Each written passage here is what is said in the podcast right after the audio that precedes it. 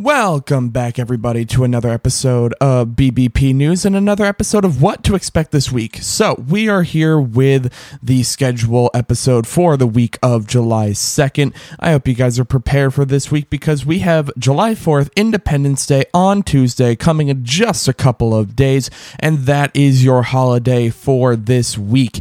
Should be a great day. Moving into the today in history section here. Let's see.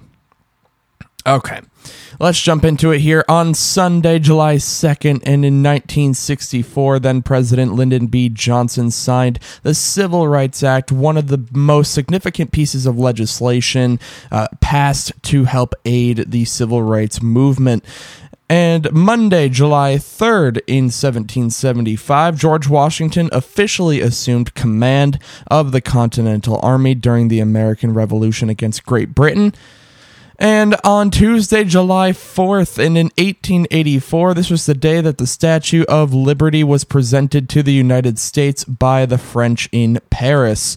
On Wednesday, July 5th, and in 1954, Elvis Presley recorded his first hit titled That's All Right, helping to give rise to the start of rock and roll music. And on Thursday, July 6th, in 2002, American tennis legend Serena Williams defeated her sister Venus Williams to win her first Wimbledon singles title. On Friday, July 7th, and in 2005, the London transit system was hit by a number of coordinated bombing attacks, killing 39 and injuring over 700. And finally, on Saturday, July 8th, in 1996, the Spice Girls released their first single, quickly helping them rise to world fame.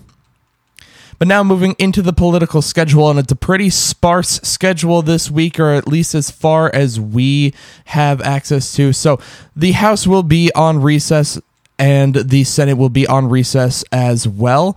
In terms of President Biden's schedule, we don't actually have his schedule. It was not made available publicly this week. But as information does come out about his schedule, you can be sure that we will be updating that, whether it's on our Twitter account, whether it's in the clubhouse rooms that we hold for each episode, or on Friday's show. So we will get that to you as need be and as things come out. But we also don't have anything for Vice President Harris's schedule, and the Supreme Court has finished up their term and is now heading on to their summer recess. So we don't have anything for them for quite some time. Now, moving into sports for this week, and we have my MLB matchups to be watching for throughout the week. And we start off with the Orioles versus the Yankees for four games in AL East showdown there. We go to the Mets versus the D backs for three games. And to round out the first half of the week, we have the Philadelphia Phillies facing off against the Tampa Bay Rays for three. Moving into the second half of the week, and the Rays are back already with a showdown versus the Atlanta Braves. And then we have the Mariners facing the Astros for four. A nice little AL West showdown there. That'll be an interesting one to watch. And then finally, we have the Reds facing off against the Brewers for three games. And the only other thing we're really watching in the sports side of things this week are the soccer transfers. Now, this is something I haven't really gotten a good chance to go into detail about on the Eye on the Ball show. We might go into it a little bit this week, although we do have a ton to talk about in baseball alone. It's been a very eventful week this past week. But anyway, we hopefully we'll get a chance to talk about these transfers a little bit during the show on Tuesday, but you can be sure that we will be catching some of them in the live room on Clubhouse on Tuesday. So don't miss out on that. Link will be in the show notes as always. So don't miss out on that if you are interested in those transfers. But now moving into miscellaneous for this week, and we only have one thing, and that is that the jobs report for the month of June will be released on Friday, June 7th. So we will have an update on that and information about that in Monday's show. And in terms of major stories that we are watching this week, we are still watching the Russia Ukraine conflict as we have been getting more news and more information about that over these past couple of weeks. We have some uh, details about a situation going on there uh, in Monday's show. So look out for that in tomorrow's show.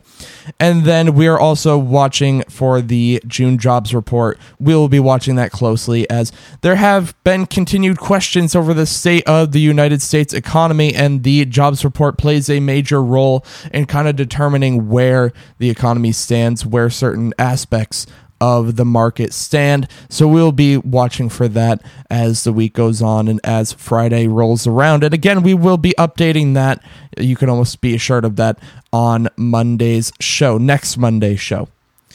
But as for our schedule this week, it's a pretty standard schedule. So we will have a news episode tomorrow, followed by Eye on the Ball Tuesday, and an Idiots in the News on Wednesday, and another news show on Friday. So, a pretty standard week for Clubhouse. Things have been kind of wacky. Things have been kind of wacky in general here lately, and I do apologize for that. We are trying our best to just get back to the schedule, back to the regularly scheduled episodes, uh, whether it be news or otherwise just keeping everything flowing as it should be. But that goes for the clubhouse rooms as well. Things have been quite wacky at the moment, but we will be returning to schedule this week with 2 p.m. rooms.